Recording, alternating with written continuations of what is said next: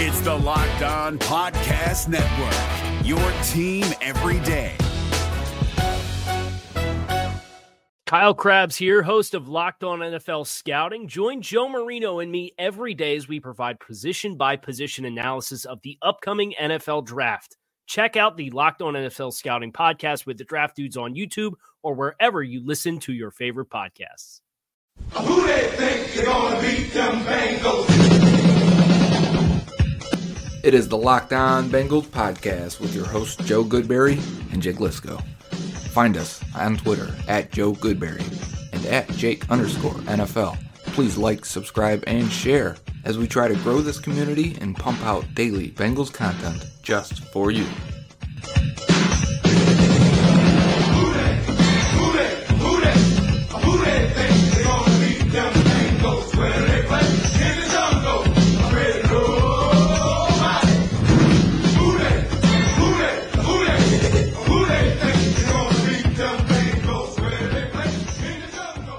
What up, Bengals fans, and welcome to another episode of the Locked On Bengals podcast. Your fearless hosts, Joe Goodberry and Jake Liscow, both with you today. Joe suffering through a stomach flu. This is our flu game episode, Joe, our flu game draft week. I've had a cough all week. I'm in much better shape than Joe, though, so we're going to get through this episode. It's a good day for Bengals fans. Our personal health issues aside, and, and I think we'll both be fine the the news is out there. The anxiety can finally come to a full stop, and it probably could have yesterday if you listened to Adam Schefter's podcast. But today, the news is the Bengals are going to pick Joe Burrow. Not a surprise to anybody, but it's nice that it's confirmed. We'll talk about that in the open of the show, along with maybe some notes about what we got from Dave Lapham on Mo Egger's show today. It doesn't sound like he has any idea.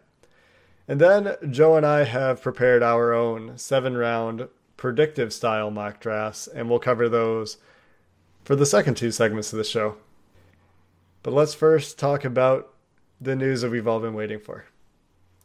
Joe, it has been confirmed by Adam Schefter on the Dan Patrick Show, by local reporters Tyler Dragon and Jeremy Rao, by Dianna Russini, and it seems like all of these reporters have different sources, or maybe they share some of the same sources, but we're hearing that Burrow has been told he's the pick. Meanwhile, Tyler Dragon's source is within the organization. He says, We're taking Joe Burrow. How could you not?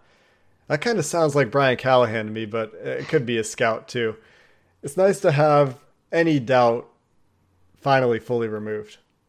Yeah, for sure. I think this is what we've been waiting for for you know since the entire season ended. The process started for the draft January.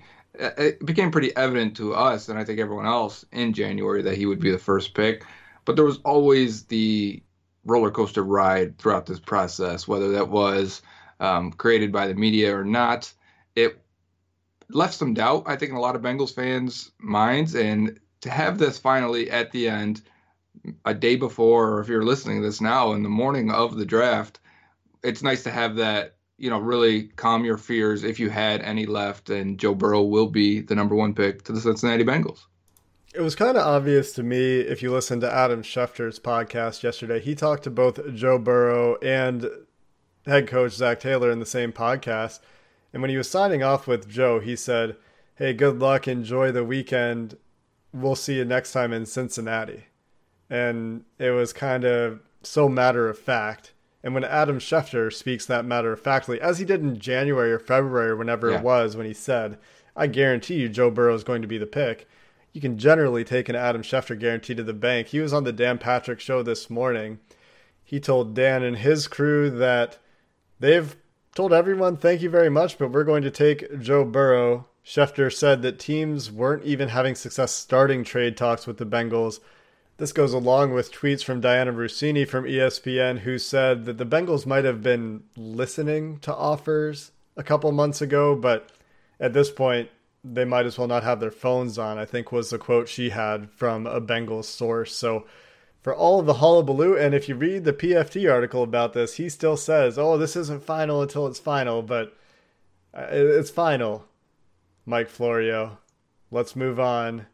The Bengals draft then probably starts on Friday, Joe, and Dave Lapham was on the Mo Egger show today, 1530 in Cincinnati, to talk about the Bengals' possible targets for the second round. And it didn't sound like he really knows. Maybe he'll have a better idea on Friday, but he listed four or five different positions and multiple players at those positions. My heart skipped a beat a little bit when he starts talking about Logan Wilson in the second round, although maybe that's where he ends up going. He starts talking about Austin Jackson for the Bengals, but he those are just two out of a long list of names that Lapham brought up. Yeah, I think the hard part, even for anyone who's really good at forecasting or has inside knowledge, the hard part is the Bengals probably want a first round guy. I saw a quote today from Zac Taylor that they expect multiple first round options to be available at 33. So I think that changes what you're going to draft. You may want to get an offensive tackle or, or a uh, a corner or an, an edge rusher or a linebacker, but if there's a guy, maybe it's wide receiver, maybe it's I don't know, but if they're there and they have a first round grade, I think that's going to change your plans because you would like to get a first rounder with that 33rd pick. And that's along the lines of what Dave Lapham said. He also said that if Jordan Love slips to 33, say the Chiefs or the 49ers picking at the back of the first round decide, oh, we don't want to trade out. We want to sit here and make our pick. Teams might be trying to trade up to get a fifth year option, but if those teams decide, you know what, we want to stay put, the Bengals, if that quarterback is there, which is doubtful, I think, could be able to swing a big deal to move back a little bit in the second round as somebody might be coming up for a quarterback. Now, if that's not the case, and Dave said this too, one of their top 15 players is there, well, they're going to sit there and take that player. Right. They'll be in the same situation as the Chiefs and 49ers, where it's do you want that extra third, whatever the case may be, uh, depending on how far you want to move back? Do you want an extra fourth round pick? Or do you want to take a guy that's a first round graded player? I think when it comes down to it, uh, I could be convinced really quickly to just take that first round guy. Yeah, I think that's something that fans probably need to understand and probably do understand is that this isn't really a one year deal. When people talk about, well, why don't you go trade for Trent Williams? Why don't you go trade for OJ Howard? These are guys that if you're if you're trying to win now, yeah, sure, that might make some sense, but they need to build this team most likely over the next 2 years. It's going to take probably two draft classes to get back on track even with improved quarterback play. So when you start to talk about, you know, trade back up into the first round, trade your picks for Kwon Alexander, whoever, realize that you're you're kind of mortgaging your future at that point. They probably with the free agent spending they've done, do need to build through the draft for their next go at it in the next few years with Joe Burrow on his rookie deal. We're going to get into our mock drafts then. I've done no trades in mine. I don't know if Joe did any trades in his, but we're going to take turns. Joe's going to ask me what I've done, and I'm going to ask Joe what he's done. We're going to talk about the guys that we've picked in those spots. And these are predictive, more predictive in nature than what we would do, although I'm sure our personal biases have colored those picks a little bit. So we'll get to those in just a minute. But if you're hanging out with us this weekend, we hope to do a live stream. Uh, that's going to be pending health a little bit. But if we're up to it, we're going to try to be on the internet and see if we can hang out with you guys while the Bengals are making their franchise changing picks. Maybe you need something to eat. Maybe you haven't made your make it home skyline chili like I did yesterday. And if you haven't made anything for the draft, if you don't have your draft food ready, for a limited time, our listeners can get $100 of free delivery from Postmates. We'll tell you about that offer, Joe. Doesn't that sound so nice and easy right now when everything else seems like a little bit harder than it has to be? Yeah, indeed. I was expecting to order pizza and wings and maybe chicken fingers for the draft, maybe day two, maybe day three. I don't know. I'm not sure which day I want to celebrate. Do I want to go nuts on Thursday? It may be health dependent, but for me, one of these days I'm going to order out a lot of food. Yeah, we're going to have to celebrate this in full at some point. But you can get that $100 of free delivery by downloading the Postmates app and using code LOCKEDONNFL. That's code LOCKEDONNFL for $100 of free delivery credit for your first seven days when you download the Postmates app. That's plenty of time to get you through the draft. Anything you need anytime you need it. And that's not just food, they'll hook you up from Walgreens, 7 Eleven, anything you need. Postmate it. If you're looking for the most comprehensive NFL draft coverage this offseason, look no further than the Locked On NFL Scouting Podcast. Join the draft dudes, Kyle Crabbs and Joe Marino, as they go position by position through the NFL free agent class and into the star studded crop of college stars who will be selected in the 2024 NFL Draft. If you want to know who your favorite NFL team should be adding to its roster, you need to check out Locked On NFL Scouting, available on YouTube and wherever you get your podcasts. Part of the Locked On Podcast Network. Your team every day. So now this is the final step of our process right before the NFL draft kicks off. We're going to do a mock draft here. Jake and I have done each our own. We really haven't shared it too much. I did see Jake's only because we kind of uh, had this almost the exact same mock draft. So I was like, all right, I'll go redo it because there are more options than what we ended up with. But uh, we've got our draft board set, and that'll be able to be shared if you're listening to this Thursday morning. Look for it. In our, uh, maybe Jake's um, Twitter will have that out there and a link for you guys. And now that we all know Joe Burrow is the pick, it makes the mock draft much easier. Not that we would have changed it at all. But Jake, let's kick it off with your mock draft first. We'll do mine in the next segment. And so, number one pick. Any surprise here? Well, how could it be? Like, we know what the pick is. Uh, If you don't pick Joe Burrow first in your NFL mock draft this year, you're you're starting out on an offer in the first year in a while where we know with 100% certainty who the pick is going to be. So no, it's it's Joe Burrow and it has like I don't think we've done a single mock draft Monday this entire offseason where we didn't pick Joe Burrow at the beginning. We were talking about maybe we'll do one where we don't pick Burrow just to see what would happen. And then we, We, never did trade it. back. Did we did do the one once? trade back, Okay. but we, but that's not picking number one. That was a trade back. We we did trade off of it the one time. I, I actually had forgotten we did that, but you're right. We we did trade back once. It's never it was never to happen. This has been the pick forever, and and it's a pick now. And for for us, I think the draft starts Friday for the most part. We just get to watch tomorrow or today, depending on when you're listening to this. We get to watch on Thursday night and see who will the Bengals options be at 33, and that's still fun for different reasons.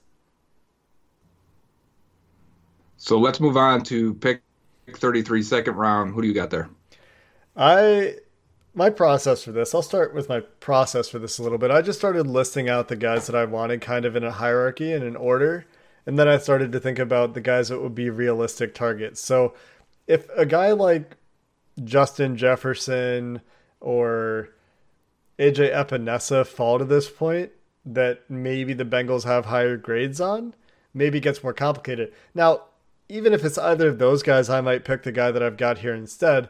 But I think that the most likely guy to fall to the Bengals at 33 that fits something that I think that they're after is Josh Jones. He can play guard right away if he has to. He can play tackle right away if he has to. So he can make an immediate impact on this team. He can be a year one starter. He has some positional versatility. So he might be there at 33. And if he is, that would probably be a very attractive pick to the Bengals. If you're picking between Josh Jones, Patrick Queen, Denzel Mims, I think I'm still on Josh Jones because of the positional value, because of the overall value at 33 for Jones.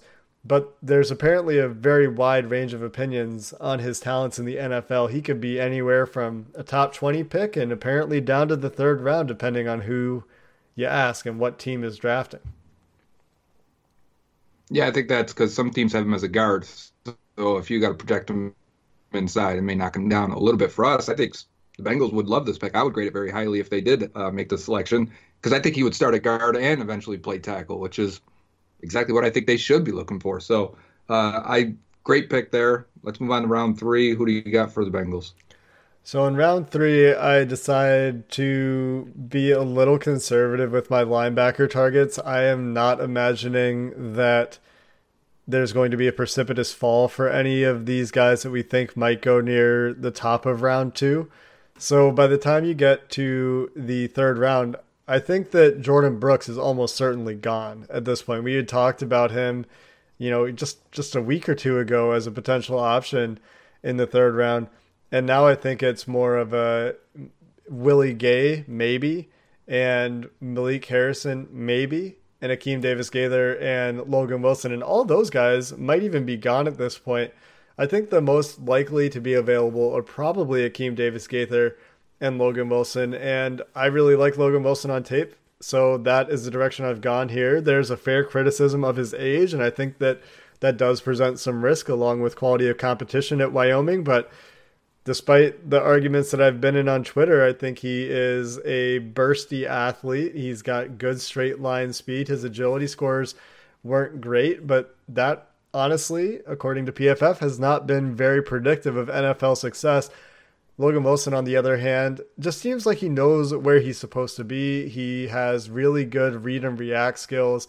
I think he is really good at finding the ball in coverage for a linebacker, really strong ball production. He had a couple pick sixes. He got his hands on some other balls as well. So I think that he is a really good fit for what the Bengals need at the linebacker position. And I, despite the Wyoming pedigree, despite the age, I think it's pretty good value in the third round. This isn't like a slam dunk pick to me, the way that if, I don't know, Jordyn Brooks gets to round three, I think that's a better value, but trying to inject some some realism here. And Logan Wilson was at the Senior Bowl, right? So they're they're gonna know this guy.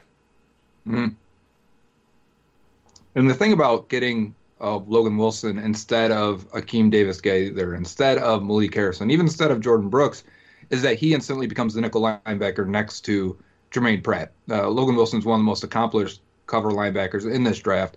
So I think he is perfect to to learn behind Bynes in your base defense. Maybe if you go out there with three linebackers, he can move to weak side or whatever you're going to use him as. And then in your nickel package, it's he and Pratt. And I think that's now two picks in a row. You're getting an instant starter in Josh Jones. You're also getting, you know, quote unquote, a starter with Logan Wilson in your nickel package. So uh, I think this makes a lot of sense. I would love this pick. He kind of compares to Nick Kwiatkoski for me, and that was someone we wanted to draft or wanted the Bengals to sign. I'm sorry. And our grading system says he is very likely to hit that mark of Nick Kwiatkoski. So this is a good pick for round three. Yeah, I think that there's certainly an argument for Akeem Davis Gaither here. I still have concerns about his size, and if you're going to talk about quality of competition for Wilson, I think it's the same thing for Davis Gaither, despite being, again, very accomplished in coverage, a really good pass mm-hmm. rusher.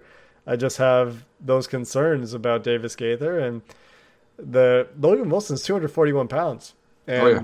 He runs well. He had good jumps, and those are the things that are pretty predictive to NFL success. So then on day three I'm really looking for a receiver at this point, and I, I don't think that any of the guys that we would really like are necessarily there. You know, ideal case I think is probably Bryan Edwards for me in the fourth round, but I don't think he's going to be available. So instead, another Senior Bowl guy, Antonio Gandy Golden, is a pick for me because he's the guy that I think is most likely to be available in the fourth round, and he might not be, that can play outside. I think you're going to see a lot of big slot guys and also some small slot guys, but generally, guys that are going to be better out of the slot available on day three.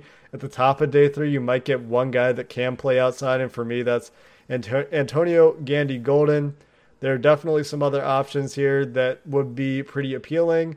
Uh, Lynch, the interior defensive lineman from Baylor, is a guy that I considered mm. here, along with some tackles or tackle guards, maybe uh, Peart from UConn, Ben Bartch, Saahdiq Charles, Jack Driscoll, all guys I considered as well, but ultimately going with another position, Antonio Gandy Golden.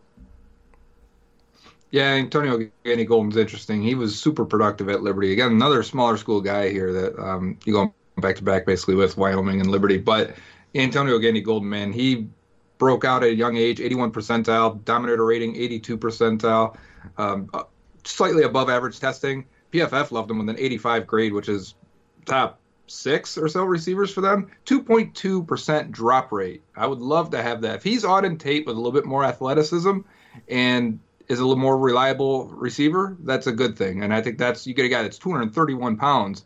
Uh, you're getting a big receiver again that, that can go downfield and, and win those back shoulder throws from Joe Burrow. I, I love this pick in round four. And, and what do you got the, in round five then? Sorry. Yeah, no, the I thing I like about Gandy Golden is that he they they have time for development of wide receiver.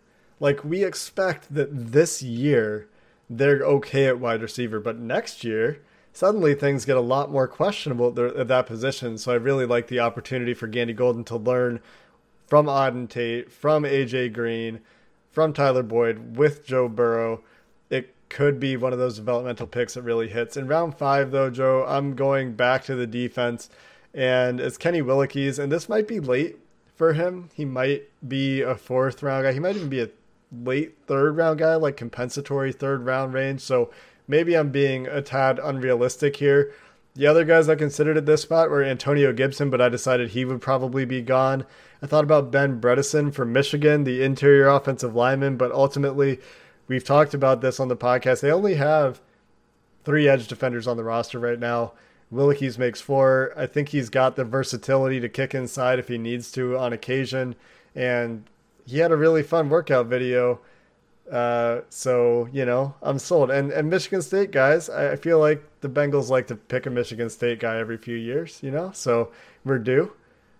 And we got another Senior Bowl guy, so um, There's a theme here, right? You know, follows the trend a little bit, and I like Willekes. He's a high effort guy that's better against the run, in my opinion. He tested like he should be a better pass rusher, but with those 31 inch arms, that typically means he probably won't be. I think he's an outside linebacker in a 3 4 defense, uh, and that's a good thing. You know, I think he's a because he's not as big as Hubbard is. He's a little, he's a little bit shorter, a little bit quicker, I believe, side to side.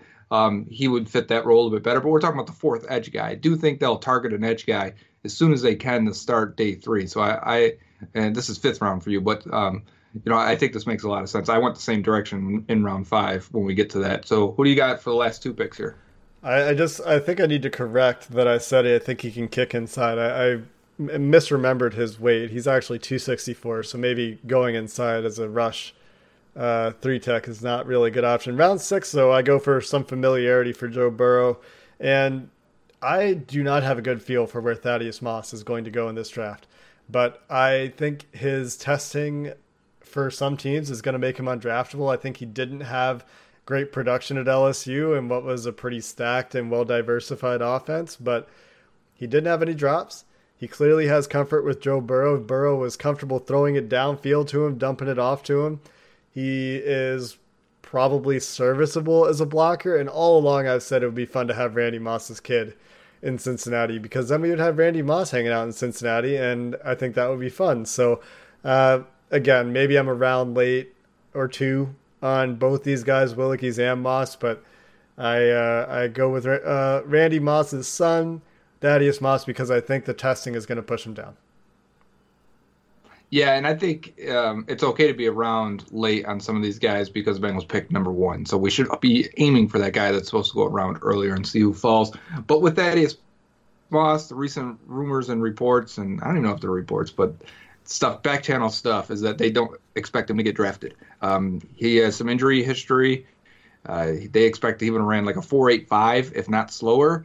So we may be talking about Thaddeus Moss, an undrafted guy, and, and with the connection with Burrow, maybe that's how that works out, which would be excellent. So uh, either way, I have to add him. And what are we talking about? Sixth round? It's a throwaway pick anyway, so I'm down for that. All right, then seventh round. This is kind of uh, pick a name out of the hat that the Bengals have met with that you expect to be a late round undrafted type of guy, and I picked Michael Walker, double dipping at linebacker.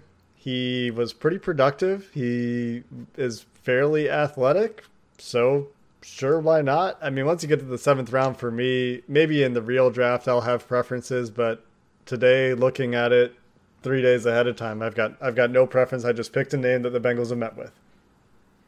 Yeah, that that works for me. That um, double dipping at linebacker they did last year, but at least I feel better about Michael Walker this time. So, uh, yeah, I, that's obviously a position where they need to add a guy that can compete and start and play minutes, plus give them depth. So, yeah, makes sense to me. All right, Joe, let's get to your. Well, real quick, what, what would you grade this draft overall for the Bengals? I think I'm around like a, a B plus, A minus, but Joe Burrow kind of brings all the grades up. So, like, maybe it's just Yeah. an A because of Joe Burrow and they didn't punt the rest of the picks.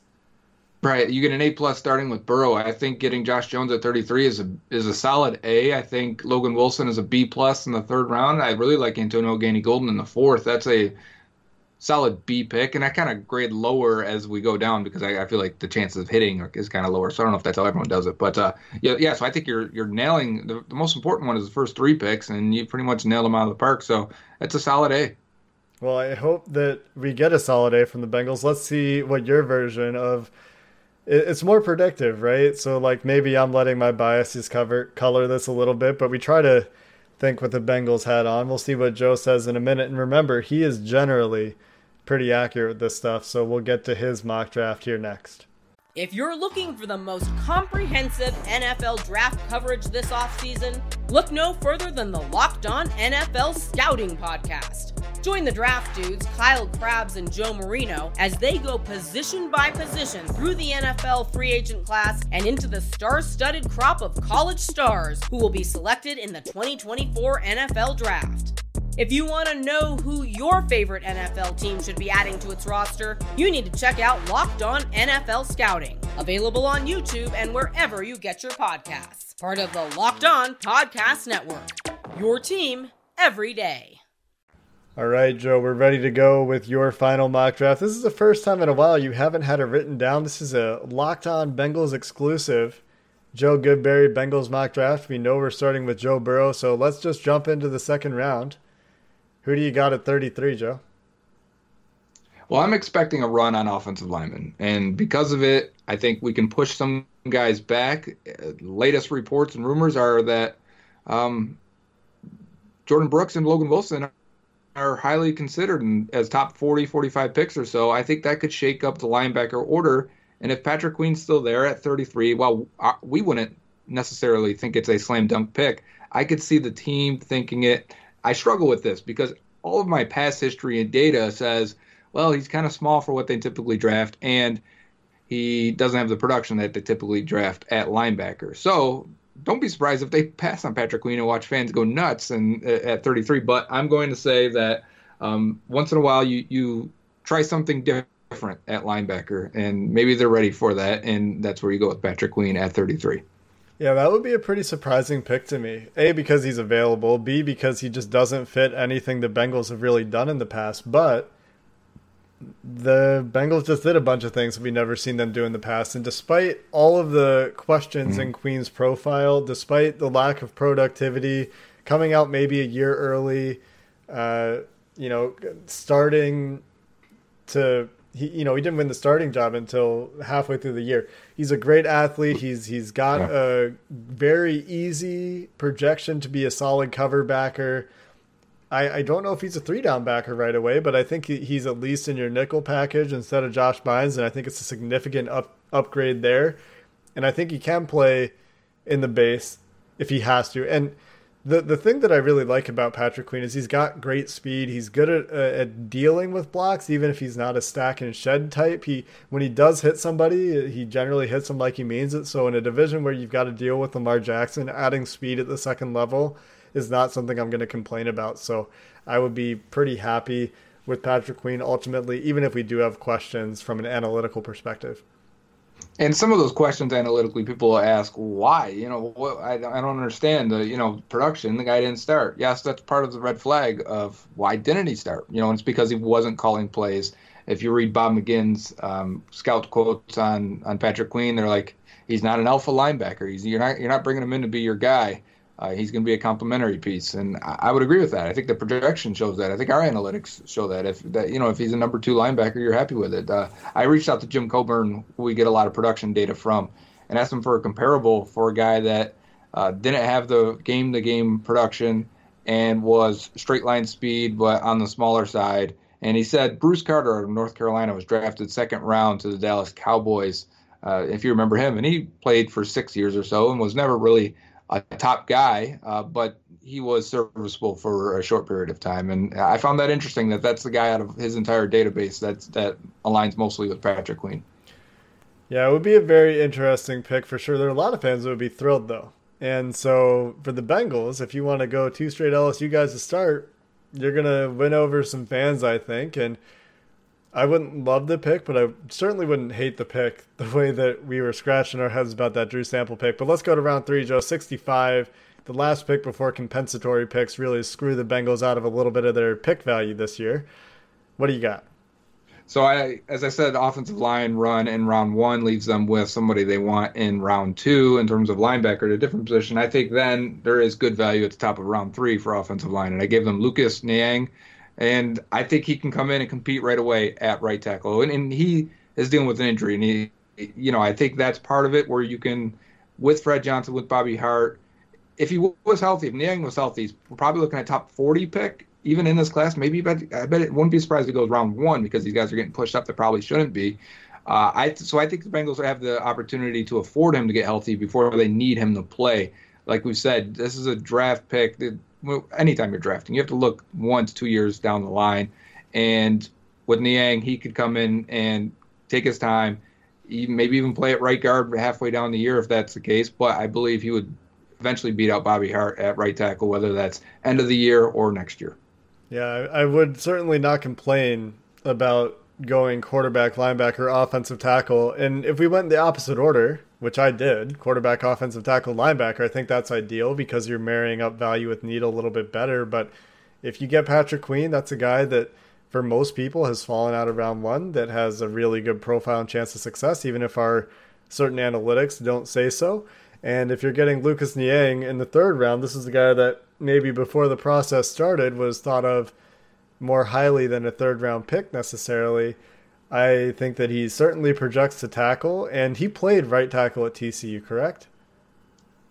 Yeah, yeah, and he's 6'6", 315 with 34 and a quarter inch arms. Uh, on tape, I gave him an 80 grade, which should definitely be a fringe first type guy. Yeah, so you're pretty happy with that in the third round. And that is a really good, important point that you make, Joe. It's important to remember that rookies in the NFL don't contribute at a high level right away 99% of the time. When you're drafting guys, you mm-hmm. have to account for the learning curve of the NFL. Maybe you're getting, we saw this with Germaine Pratt. Great example. Maybe you're getting, you know, 90% of their future potential by the end of their rookie year. But for the first half of that rookie year, if you're asking a guy in the third round to come in and start, you're going to get what Michael Jordan did. You're going to get early season Germaine Pratt these guys need time to learn. So when you're making a pick like this, it's for the future. I think that's totally fine. Yeah, one last point on Niang. He has from PFF an 85.1 grade in true pass sets, which is very uh, indicative of his actual ability to pass protect. That 85.1 is in line with Tristan Wirfs 85.1, Josh Jones 81.9, uh, and Andrew Thomas 83.5. Look at Mekhi Becton with 68 and Jedrick Wills with a 79. So you're getting a pass protector that's better in zone run blocking as well. So I, I think that fits. I, I, trust those SEC guys a little bit more than I would trust Lucas Niang in the Big 12 or whatever conference that is now. Mm-hmm. But you're you're still not complaining when you get him in the third round. So that's a pretty solid start for me. Let's go to the fourth round. Let's go to day three. There have been three extra compensatory picks in the sandwich there, so the Bengals are picking a little bit later than they expected, maybe when the process started. But what have you got at the top of day three, Joe? It's one of the last guys I've watched before this process has ended for us, and uh, it was a guy that you weren't very interested in because of that four six one, I think, and he looks like a slot guy. But I went with Isaiah Hodgins out of Oregon State because when I punched in all of his data and to see who the Bengals typically draft at receiver, Isaiah Hodgins fits exactly what they normally draft, and he's six four uh, 210 pounds. Yeah, the 461 is below what they normally draft, but they also drafted Mohamed Sanu with a 462 before. Uh, they, I mean, they drafted on tape. Those are seventh round. That's a seventh round pick. So they have dipped into the slower side if everything else matches up. And with Hodgins, it does uh, because he had a um, a 68 breakout age and 83 dominator rating. Even his RAS was better than that four that 46 with a 76 percentile. So uh, you, you look at his PFF grade also, 87.59. So that 87 is only behind Laviska Shenault and Tee Higgins and Tyler Johnson. That's it. So they loved him. He was very productive. When I watched Isaiah Hodgins, I think he can do more than just be in the slide. And he did play outside a bunch. Uh, his breakdown for for uh, from PFF is 33 snaps in the slot, 757 on the outside. So while he may look like he's going to dominate in the slot, and I think he really would, I do think you can put him outside and win that way because he has the ball skills. He has the, the, the ability to box out with that six foot four frame, and he isn't a bad athlete. He's a, he ends up above average, 1.1 percent drop rate. We talked about Antonio Golden. 2.2, which is really good. 1.1 is the best. You're looking at the guy with the best hands in the draft. You know, PFF superlative for best. No, Matt Miller's superlative for best hands was Devin Duvernay, incidentally. But Antonio mm-hmm. Gandy Golden and, and Isaiah Hodgins actually do compare athletically to some degree. They both, I mean, Gandy Golden ran a 4 6 too. He just doesn't look Like to me, Hodgins on tape looked slow. He didn't look explosive. He looked one speed, but he, he's also he's pretty smooth. He does look like he moves easily. I don't know. I guess I could get behind it. That's a pick that I would like to see maybe be one round later, but he was very productive, and the Bengals had a lot of success the last time they drafted a couple wide receivers out of uh, Oregon, Oregon State. They're both orange and That's right. black, and they're both OSU. What the, I mean, it's very hard, but uh, I, I can't criticize the pick too much, right? Because Gandy Golden also has that four six speed, which is my primary knock on Isaiah Hodgins. I think I think his explosion uh, testing is a little bit better though. Golden's jumps, Gandy Golden's jumps. Yeah, for sure, and you can see that on film. Uh, but he also has twenty something pounds on Hodgins, so that testing is uh, you know, I mean, you can take it like that and look at it. But anyways, next pick now. So we're now into round five, and this is a guy that's been been connected with the Bengals a whole bunch. He's at the Senior Bowl. Uh, and they seem to bring him in for a few workouts since then. And I think once he weighed in and, and tested, I think uh, people looked at him a little bit differently after that and, and thought, okay, maybe he's got some upside to him. And that's Azur Kamara out of Kansas. And he- he's 6'3, 245, 35 inch arms, 35 and a quarter, really, which is freaky for a guy that's 6'3. Um, I think when you look at him, and looking at the Senior Bowl, I went back to watch some of the clips there too before I did this he definitely looks raw. He looks like he needs the time to develop. And if the Bengals really like him, they tend to pick some of these guys a little bit early at times. We saw it with Drew Sample, right? They liked him and, and picked him. If, you, if they take a Kamara in the third round, we need to throw something again this year. But I've got him in the fifth here.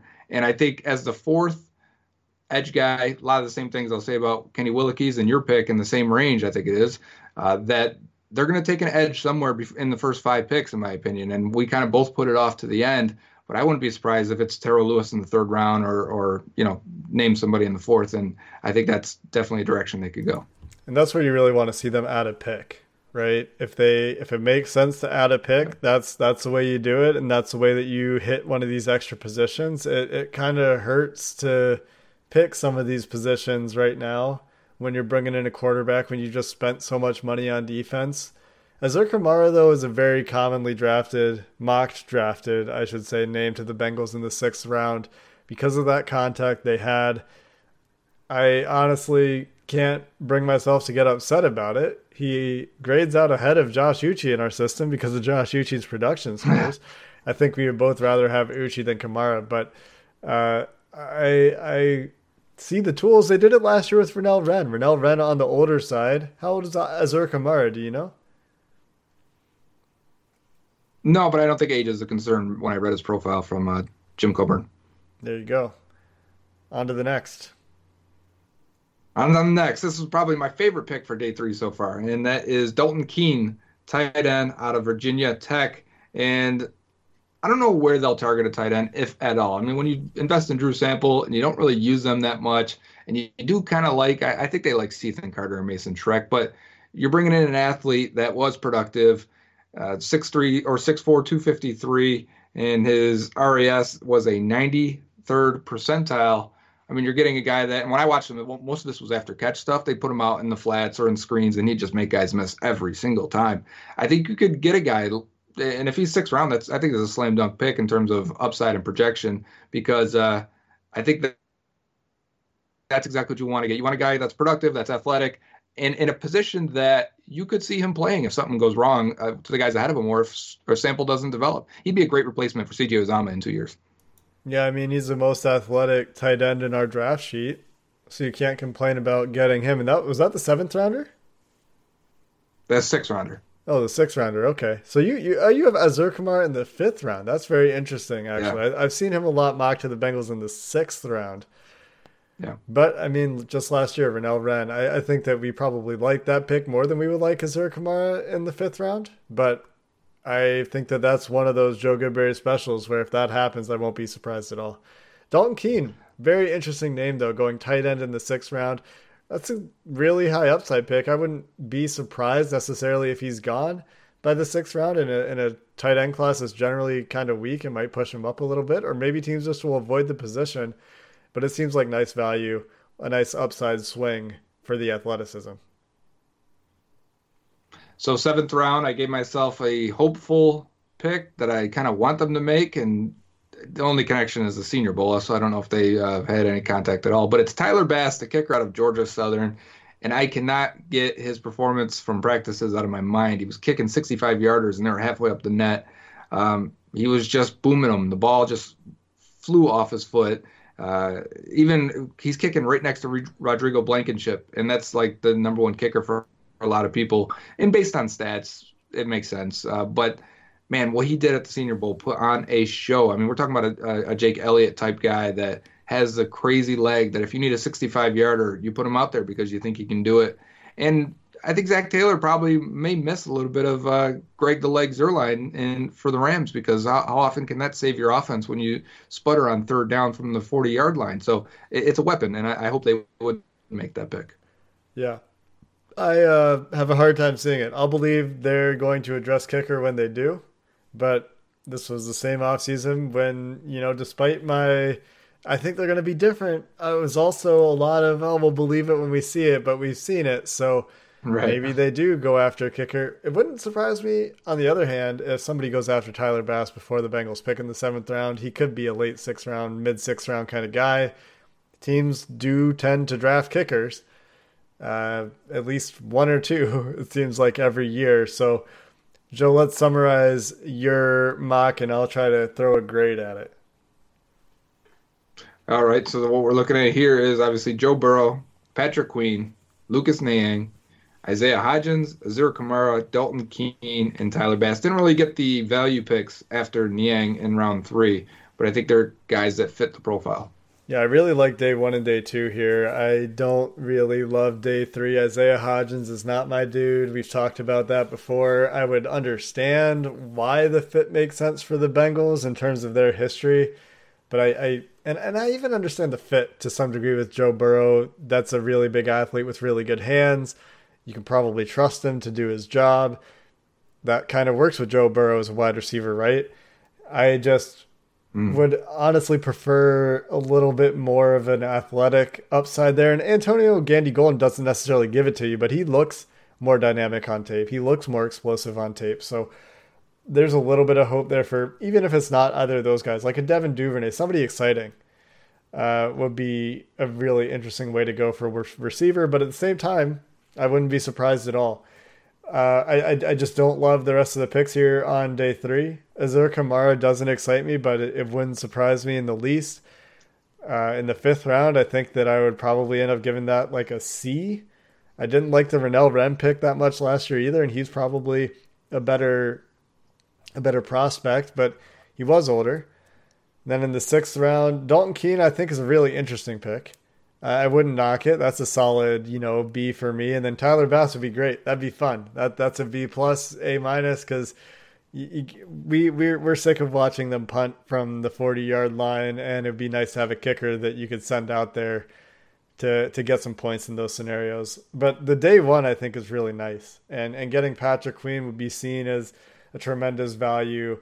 Lucas Niang, I think, is an excellent value in the third round. So those things really set up a good foundation for the future. I just kind of wonder would you get anything out of the back half of the class? Yeah, and I could see that. And uh, I think Dalton Keene would be the one you would get on the back half. And a Tyler Bass ends up your kicker, then those are your your yeah. two picks. I expect them to waste a couple picks somewhere, and that's why I did the Kamara. Even though he is a developmental edge guy, you kind of have to reach for those guys as you get into that range.